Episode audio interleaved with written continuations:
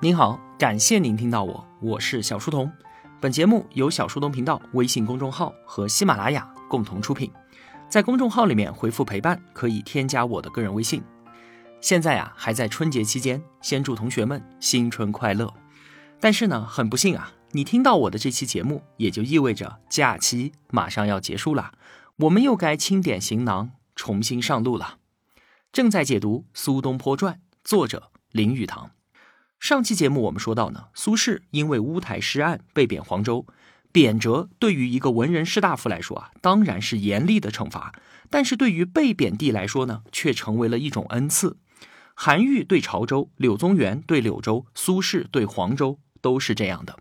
他们的到来让当地闪耀出了一片光彩。初到黄州啊，生活艰难。好在呢，当地的官员都很敬重这一位旷世才子，让他住在官府的招待所临高亭，一家人啊，这才有了栖息之地。苏轼呢，脱掉文人的长袍，换上了农夫的短衫，开荒种地，补贴家用。来年还建起了五间泥瓦房，名为雪堂。这片躬耕之地啊，被称之为东坡。在此之前，东坡的名号是属于被贬中州的白居易的。而苏轼呢，又是白居易的头号粉丝，那同为天涯沦落人，索性也就以东坡居士自称，从此啊，便有了那个为后人所津津乐道的苏东坡。他们两个人啊，同样的安分寡欲，处变如常，听天由命，这可是难能可贵的君子操守啊！儒家就认为，君子应该着力于自己可以把控的事情上，那至于人生的境遇到底如何，是不可控的，这都是命。不知命，无以为君子。处于什么样的环境，就做什么样的事情。无论贫贱富贵、安乐患难，都能够泰然自若。历经沉浮，内心却不起波澜。这当然了，是非常难以做到的。所以呢，白居易和苏东坡才为我们这些后人所仰慕。苏轼啊，他也不是一来到黄州就豁达洒脱的。拣尽寒枝不肯栖，寂寞沙洲冷。他的内心也曾经充满了幽怨不平和孤独失落。后来有了东坡，自耕自足，盖起了雪堂，著书交友，生活一点点的得以重建。他向道家和佛家寻求智慧，心灵获得了解脱，这才开始享受起了黄州的贬谪生活，才成为了潇洒自在的苏东坡。于是呢，有了一蓑烟雨任平生的达观从容，有了也无风雨也无晴的大彻大悟，有了休将白发唱黄鸡的追求与向往，有了小舟从此逝，江海寄余生的超越和解脱。来到黄州两年之后啊，璀璨夺目的一零八二年，苏轼一支生花妙笔，写下了诸多千古名篇，成就了此后千年都无人能够企及的文坛高峰。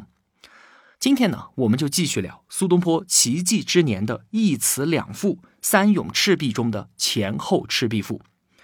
其实啊，黄州赤壁并不是当年曹操周瑜赤壁大战的古战场。苏东坡啊，他当然是知道的，但是呢，以他的性格，故意将错就错，大发思古之柔情。令后人积节赞叹的是啊，苏东坡假借赤壁柔情怀古，完成了自己的人生飞跃。而此前一直默默无闻的黄州赤壁呢，也因此名满天下。从此啊，我们中华大地上就有了两个赤壁：嘉鱼赤壁是武赤壁、周郎赤壁，而黄州赤壁呢是文赤壁，就是他东坡赤壁。历史啊，就是这么有趣。一个故意的错误，非但没有招来指责，反倒成就了千古绝唱和华夏名胜。我们就先来看《赤壁赋》。在我们上中学的时候啊，这可是要求全文背诵的。只可惜呢，当年只会傻傻的硬背。如今啊，年至不惑，才能稍稍的感受到它的优美与深意。壬戌之秋，七月既望，苏子与客泛舟，游于赤壁之下。清风徐来，水波不兴。举酒属客，诵明月之诗，歌窈窕之章。少焉，月出于东山之上，徘徊于斗牛之间。白露横江，水光接天。纵一苇之所如，领万顷之茫然。浩浩乎如凭虚御风，而不知其所止；飘飘乎如遗世独立，羽化而登仙。这第一段啊，交代了时间、地点、人物、环境和事件。元丰五年七月十六号的晚上，苏东坡和朋友们在赤壁泛舟赏月、喝酒唱歌，周围啊景色优美。不一会儿呢，明月从东山后面升起来了，徘徊在闪烁的斗牛两个星宿之间，也就是摩羯和射手之间。当然了，从天文学的角度来考证的话，七月的湖北星空是不可能看到这两个星座的，能够看到的是视座和毕座，也就是飞鸟和仙女。我们当然无需以此苛责，信马由缰一直都是潇洒东坡的一贯作风。后面啊，我们还会看到的。在皎洁的月光之下，茫茫雾气笼罩江面，水色与天光交相辉映，正所谓秋水共长天一色。大家任由小舟在苍茫的江上肆意漂流，船好像在空中腾云驾雾，不知去向何方，好似离开了喧嚣的城市，飘然上升天空，化作了神仙，妙不可言。于是饮酒乐甚，扣舷而歌之，歌曰：“桂棹兮兰桨，击空明兮溯流光。渺渺兮予怀，望美人兮天一方。”客有吹洞箫者，以歌而和之，其声呜呜然，如怨如慕，如泣如诉。余音袅袅，不绝如缕。舞幽壑之浅交，泣孤舟之离妇。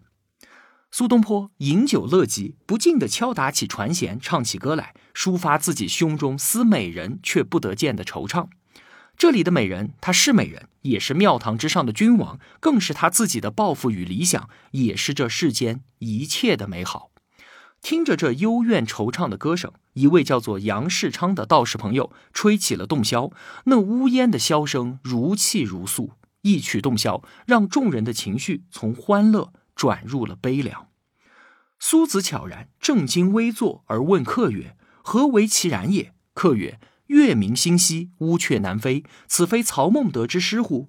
西望夏口，东望武昌，山川相辽，郁乎苍苍。此非孟德之困于周郎者乎？方其破荆州，下江陵，顺流而东也。竹庐千里，旌旗蔽空，逝九临江，横槊赋诗，故一世之雄也。而今安在哉？况。吾与子渔樵于江渚之上，侣鱼虾而友麋鹿，驾一叶之扁舟，举匏樽以相属，既浮游于天地，渺沧海之一粟，哀五生之须臾，羡长江之无穷。挟飞仙以遨游，抱明月而长终，知不可乎骤得，托遗响于悲风。全文啊，从这第三段进入高潮。苏东坡整理好衣服，端坐起来，问杨道士说：“你的箫声怎么如此哀怨呢？”这一问引出了一番大道理：“月明星稀，乌鹊南飞。”这是曹公孟德当年《短歌行》里面的诗句。在这里啊，向西可以看到夏口，向东可以望见武昌，山川绵延不绝，目力所及，一片郁郁苍苍。这不正是曹孟德当年被周公瑾围困的地方吗？想当初啊，曹操破荆州夺江陵，顺长江而下，麾下的战船首尾相连，绵延千里，战旗遮天蔽日。曹操举杯面对滔滔江水，手握长矛，写下了这雄伟诗篇，不愧是盖世英雄。而如今他在哪里呢？像曹操这样伟大的人尚且如此，更何况我们这些整日在沙洲上打猎、砍柴和鱼虾为伴的凡夫俗子呢？现在呀，我们驾着小船，把酒言欢，真是好比那朝生暮死的蜉蝣，置身于广阔的天地之间啊，就像是沧海中的一粒米那样的渺小啊！我感慨生命的短暂，不由羡慕长江的永恒，真想如同仙人一样的遨游无穷，像明月一样的永生不灭。但是我也知道啊，这是不可能的事情。于是呢，悲从中来，只能将这憾恨化为箫声，寄托在悲凉的秋风之中。苏子曰：“客意之夫，谁与乐乎？逝者如斯而未尝往也；盈虚者如彼而足莫消长也。盖将自其变者而观之，则天地曾不能以一瞬；自其不变者而观之，则物与我皆无尽也。而又何羡乎？”且夫天地之间，物各有主。苟非吾之所有，虽一毫而莫取，为江上之清风与山间之明月。耳得之而为声，目遇之而成色，取之无尽，用之不竭，是造物者之无尽藏也，而吾与子之所共事。听完了杨道士的一番高论，东坡开始了哲学讨论。他微笑着说：“您了解江水和明月吗？江水昼夜奔腾，每一秒都在流逝。眼下的这一滴江水确实是一去不回了，但是长江却万古长存，从未枯竭。月亮它是有圆缺变化的，每一天的月光都不一样，但是月亮终究还是那个月亮，没有一丝一毫的增减啊。它们都有变。”与不变的两面，其实呢，变与不变，无论是长江明月，还是人生，乃至是宇宙，都是相对的。如果从变化的角度来看，人生百年，转瞬即逝，即使是向来认定的那些天长地久，其实啊，连一眨眼的功夫都不曾保持常态。就像那东逝的流水，就像那阴晴的月光。而如果说从不变的角度来看呢，则宇宙万物无穷无尽啊。人类生生不息，文明绵延不绝。一个人的身体可以腐朽，但是他的精神与灵魂可以光照千秋，就如同这永存的长江与长明的明月。世界上的任何事情都同时具有短暂与永恒的两面，只是因为我们思考的角度不同罢了。所以呢，也就不用羡慕这长江与明月了。千年之后的今天，黄州的长江依旧奔腾，明月也依旧当空。如果啊，我们泛舟江上，面对着清风明月，能够想起苏东坡这位千年前的同行者，感其所感，思其所思，那就等于苏东坡与我们同在这小舟之上，他的人生也就与这江水明月一样的永恒。我们人生为什么会痛苦？其实呢，就是欲望不被满足，抱负、权位、名利、寿命、起心动念的追求不得满足，则皆为痛苦。如何化解呢？要么满足，要么超越，但是满足之后又会有新的欲望和新的痛苦生发出来，终究啊是饮鸩止渴。真正的办法只有超越，而所谓超越，并不是要麻痹自己痛苦的感觉，而是去思考这些更为根本的东西。那接下来更进一步，苏东坡道出了自己的人生态度：哀吾生之须臾，羡长江之无穷。因为有占有欲，所以才心生艳羡。生而为人啊，我们都是赤条条的降世的。世间的一切本就不属于我，也不该去占有。只有这江上的清风与山间的明月，听见了变成了声音，映入眼帘了便出现了形色。取之不尽，用之不竭。对于自然美的充分享受，才是一个人无所拥有的最大拥有。无论是坐拥江山的君王，还是孑然一身的渔夫，所面对的清风明月都是一样的。谁能去享受它，它就属于谁。耳得之成音，目遇之成色。哪怕是一个囚犯，透过监狱的窗户看见了一缕月光，那么这一缕月光就是属于他的。在这里啊，东坡给了一个提醒：我们越是匆忙赶路，越是在意现世的得失，就越是听不见清风。看不到月光，想想自己已经多久没有抬头仰望星空了。即便它永远都悬挂在头顶，但只要没有与我们的目光相遇，它就不属于我们。对于我们来说，它也就不存在。超越得失的心灵，才能感受与拥有这天地之美。我们不应该羡慕长江的无穷，而是应该把大自然的无限用来充盈我们有限的生命，享受每一分的生命清风与月光。这便是永生，这便是永恒。苏东坡啊，他沿袭了庄子的相对主义观念，强调事物相反相成的辩证关系，但同时呢，也否认了衡量事物的客观标准，抹杀了事物与量的实际界限。所以呢，也有学者认为这是苏东坡为我们熬制的一碗包装精良的心灵鸡汤。但是呢，这并不妨碍他带给我们感染与启发。客喜而笑，席盏羹酌，肴核寂静，杯盘狼藉。相与枕藉乎舟中，不知东方之既白。苏东坡的一番妙语，让朋友们豁然开朗，大家兴致盎然，吃喝玩乐，然后相互倚靠着睡在了船上。不知不觉，东方已经露出了白色的曙光。《赤壁赋》当中的这一番水月禅辩，真的是杨世昌和苏东坡吗？或许不是啊，而是他自己的内心独白，是过去的苏轼与如今的苏东坡之间的对话，是旧我与新我之间的对话。从某种意义上来说呢，它代表着苏东坡对于生命的反省与超越。三个月之后啊，东坡故地重游，写下了《后赤壁赋》。他经常都会自书《赤壁赋》送给朋友，但是没有书《后赤壁赋》送人的记录。当然了，这不是因为后面这一篇写的不好，而是东坡乐于和人们分享前赋当中的所思所感，但却更愿意把后赋留给他自己。前赋夹叙夹议，谈玄说理，而后赋呢，却只是叙事，不发议论。开篇啊，依然是交代时间、地点、人物、事件。是岁十月之望，步自雪堂，将归于临高。二客从雨，过黄泥之坂。十月之望是十月十五号，前赋当中的七月既望是望的第二天，所以呢是七月十六号。苏东坡呢和两位朋友途经一段黄泥路，从雪堂回临高亭。天快黑了，一行人看到霜露既降，木叶尽脱，人影在地，仰见明月。于是呢，准备潇洒快活一番，但是没有酒，也没有菜，怎么办呢？一位朋友说啊：“今者薄暮，举网得鱼，巨口细鳞，状如松江之鲈。”现在呢，鱼已经抓到了。一行人回到临高亭去找酒。东坡的妻子说：“我有斗酒，藏之久矣，以待子不时之需。”这下好了，万事俱备，带着酒菜就去到了赤壁。再游赤壁啊，景色和之前的不一样了。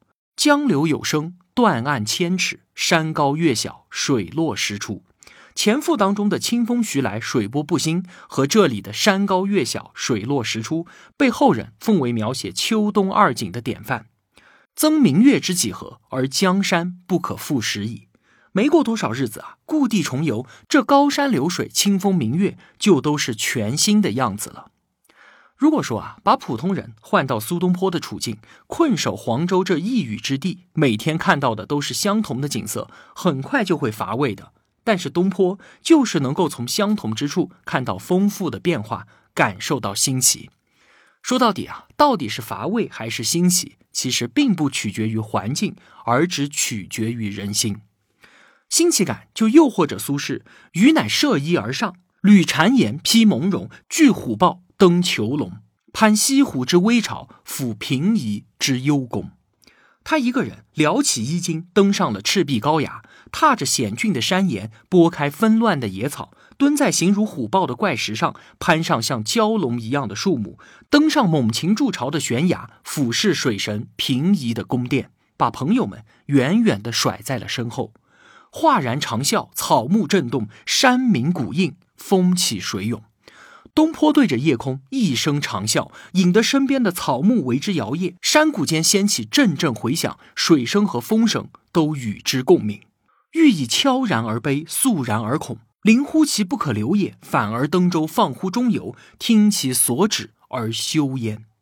忽然间，悲从中来，萧然之际，平添了几分恐惧，感到这山崖之巅不可久留，赶忙回到了船上，但是内心的震荡久久不能平息。